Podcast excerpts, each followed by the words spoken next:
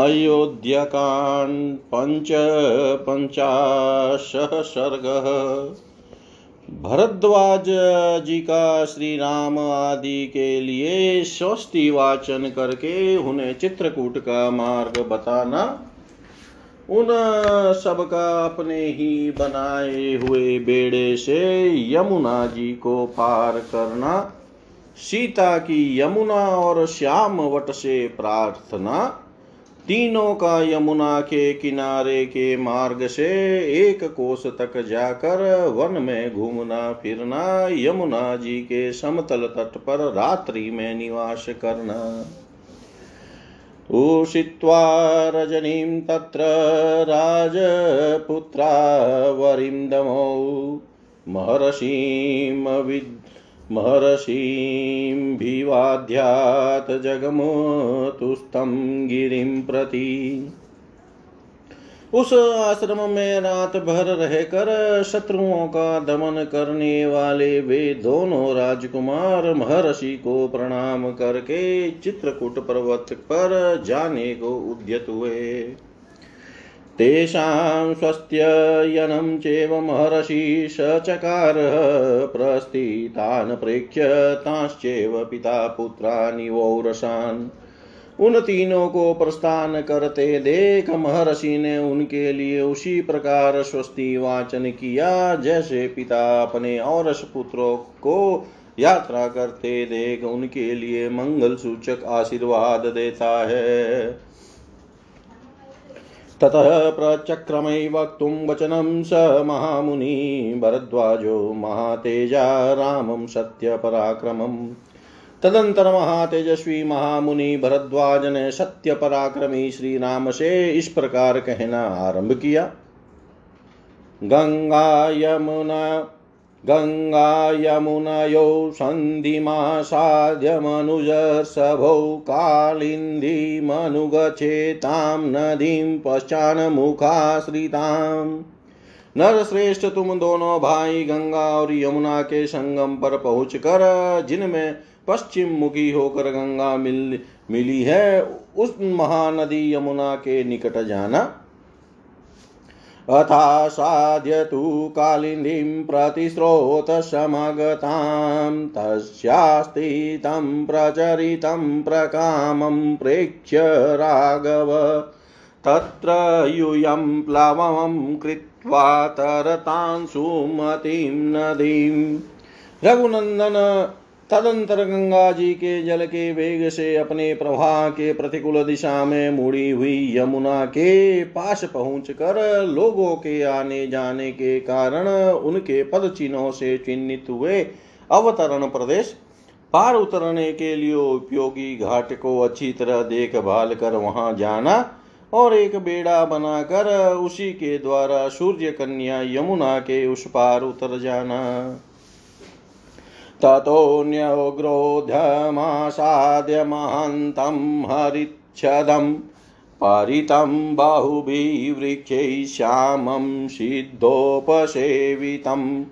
तस्मिन् शीताञ्जलिं कृत्वा प्रयुञ्जिताशिषां क्रियाँ समासाद्य च तं वृक्षं वशेदवातिक्रमेत वा तत्पश्चात आगे जाने पर एक बहुत बड़ा बरगद का वृक्ष मिलेगा, जिसके पत्ते हरे रंग के हैं।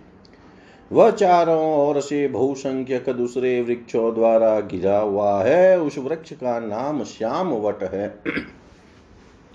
उसकी छाया के नीचे बहुत से सिद्ध पुरुष निवास करते हैं। वहाँ पहुंचकर सीता दोनों हाथ जोड़कर उस वृक्ष से आशीर्वाद की याचना करे।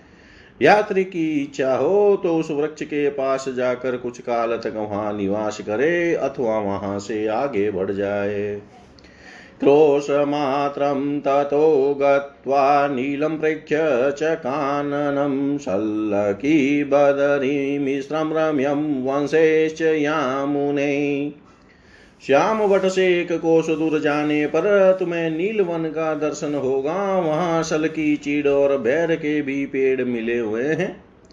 यमुना के तट पर उत्पन्न हुए बांसों के कारण वह और भी रमणीय दिखाई देता है। सपन्था चित्रकूटस्य गतस्य बहुशो मया रम्यो माधवयुक्तश्च दावैश्चैव विवर्जित। यह वही स्थान है जहाँ से चित्रकूट को रास्ता जाता है। मैं उस मार्ग से कई बार गया हूँ, वहाँ की भूमि कोमल और दृश्य रमणीय है, उधर कभी दावानल का भय नहीं होता है।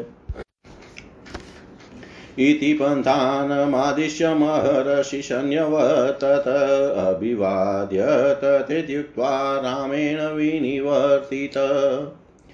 इस प्रकार मार्ग बताकर जब महर्षि भरद्वाज लौटने लगे, तब श्री राम ने तथास्तु कहकर उनके चरणों में प्रणाम किया और कहा, अब आप आश्रम को लौट आइए, लौट जाइए। उपावृते मुनौ तस्मिन् रामो लक्ष्मण ब्रवीत कृत्पुण्या स्म भद्रं ते मुनिर्यनौ अनुकम्पते। उन महर्षि के लौट जाने पर श्री राम ने लक्ष्मण से कहा सुमित्रानंदन तुम्हारा कल्याण हो। ये मुनि हमारे ऊपर जो इतनी कृपा रखते हैं, इससे जान पड़ता है कि हम लोगों ने पहले कभी महान पुण्य किया है। इति तौ पुरस्व्याग्नौ मन्त्रयित्वा मनस्विनौ सीतामेवाग्रत कृत्वा कालिनीं जगमतु नदीम्। इस प्रकार बातचीत करते हुए वे दोनों मनस्वी पुरुष सिंह सीता को ही आगे करके यमुना नदी के तट पर गए। अथा साध्य तु कालिनीं अथा साध्य तु कालिन्दीं शीघ्र स्रोतस्विनीं नदीं।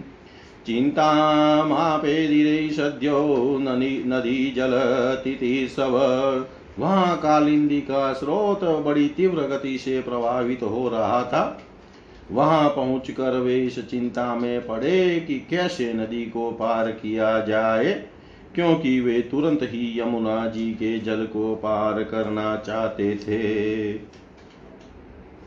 तौ का संघाटमतो चक्रतु सुमहाप्लवम् मूसिरे समावृतम्। ततो वै सकाश, ततो वै सशाखाश्जम्बुशाखाश्च वीर्यवान् चकार लक्ष्मणश्चित्वा सीताया सुखमासनम् फिर उन दोनों भाइयों ने जंगल के सूखे काट बटोर कर उन्हीं के द्वारा एक बहुत बड़ा बेड़ा तैयार किया। वह बेड़ा सूखे बांसों से व्याप्त था और उसके ऊपर खस बिछाया गया था। तदंतर पराक्रमी लक्ष्मण ने बैंत और जामुन की टहनियों को काट कर सीता के बैठने के लिए एक सुखद आसन तैयार किया।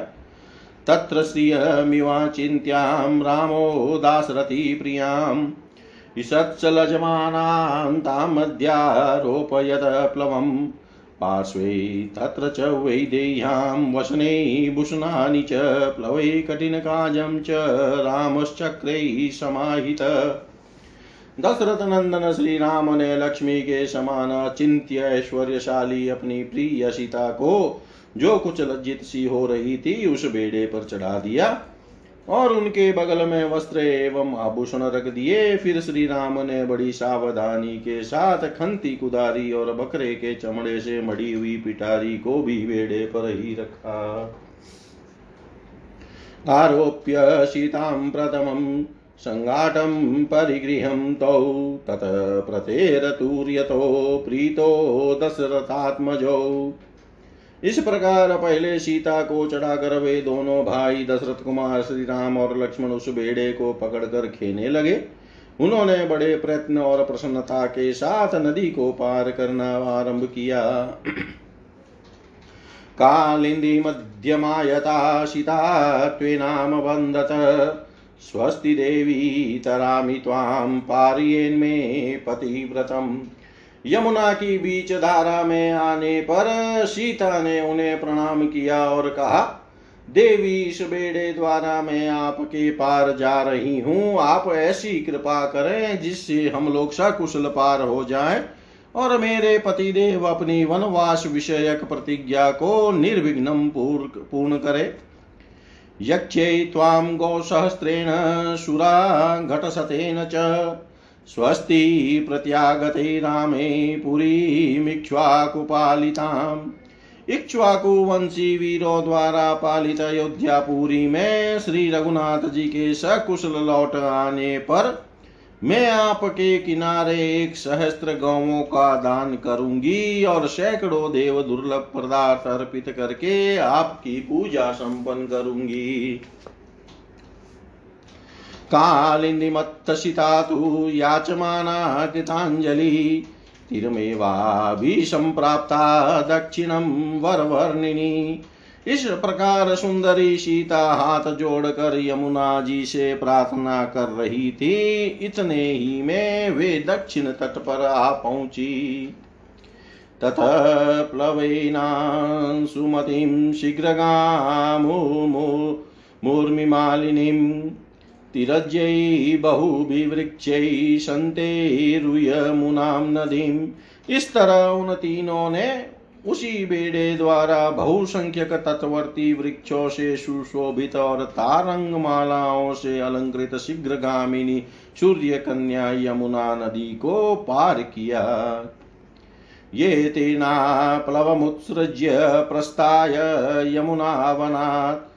श्यामं न्यग्रोधमाशेदु शीतलं हरितच्छदम् पार उतर कर उन्होंने भेड़े को तो वहीं तट पर छोड़ दिया और यमुना तटवर्ती वन से प्रस्थान करके वे हरे हरे पतों से सुशोभित शीतल छाया वाले छाया वाले श्याम वट के पास जा पहुँचे।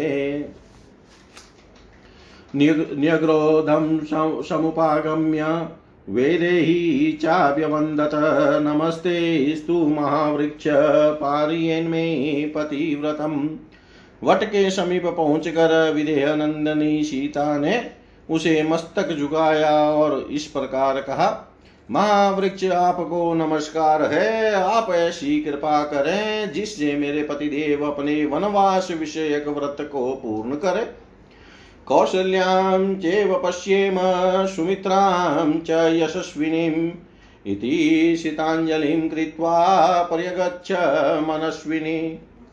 तथा हम लोग वन से सकुशल लौट कर माता कौशल्या तथा मन यशस्विनी सुमित्रा देवी का दर्शन कर सके। इस प्रकार कहकर मनस्विनी सीता ने हाथ जोड़े हुए उस वृक्ष की परिक्रमा की। अवलोक्य तथा सीता माया चन्तिमनिन्दिताम् दयितां च विधेयां च रामो लक्ष्मणं ब्रवीत्।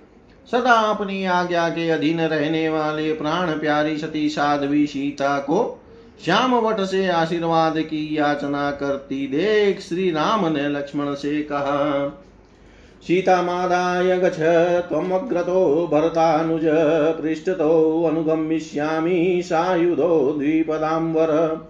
भरत के छोटे भाई नरश्रेष्ठ लक्ष्मण, तुम सीता को साथ लेकर आगे आगे चलो और मैं धनुष धारण किए पीछे से तुम लोगों की रक्षा करता हुआ चलूँगा।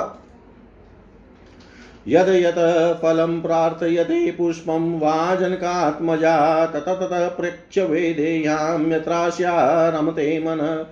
विदेह कुल नंदनी, जनक दुलारी, सीता, जो जो फल या फूल मांगे, अथवा जिस वस्तु को पाकर इनका मन प्रसन्न रहे, वह सब इन्हें देते रहो। एकैकं पादपं गुल्मं लतां वा पुष्पशालिनीम् अदृष्टरूपां पश्यति रामं पप्रच्छ शाबला। अबला सीता एक एक वृक्ष झाड़ी अथवा पहले की न देखी हुई पुष्प शोभित लता को देखकर उसके विषय में श्री रामचंद्र जी से पूछती थी। रमणीयान बहुविद्धान पादपान, कुसुमोत्करान सीता वचन सरम द आनयामास, लक्ष्मण। तथा लक्ष्मण के सीता के कथना कथानुसार तुरंत ही भांति भांति के वृक्षों की मनोहर शाखाएँ और फूलों के गुच्छे ला ला कर उन्हें देते थे। विचित्रवालुक जलाम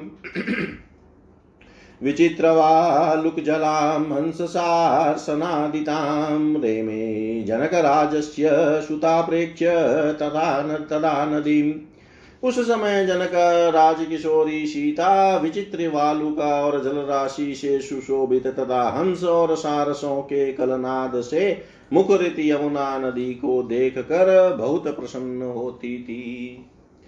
क्रोशमात्रं ततो गत्वा भ्रातरो रामलक्ष्मणो बहुनमेध्यान् मृगान् हत्वा चेरतुर्यमामनुमुनावने इस तरह एक कोष की यात्रा करके दोनों भाई श्री राम और लक्ष्मण प्राणियों के हित के लिए मार्ग में मिले हुए हिंसक पशुओं का वध करते हुए यमुना तटवर्ती वन में विचरने लगे।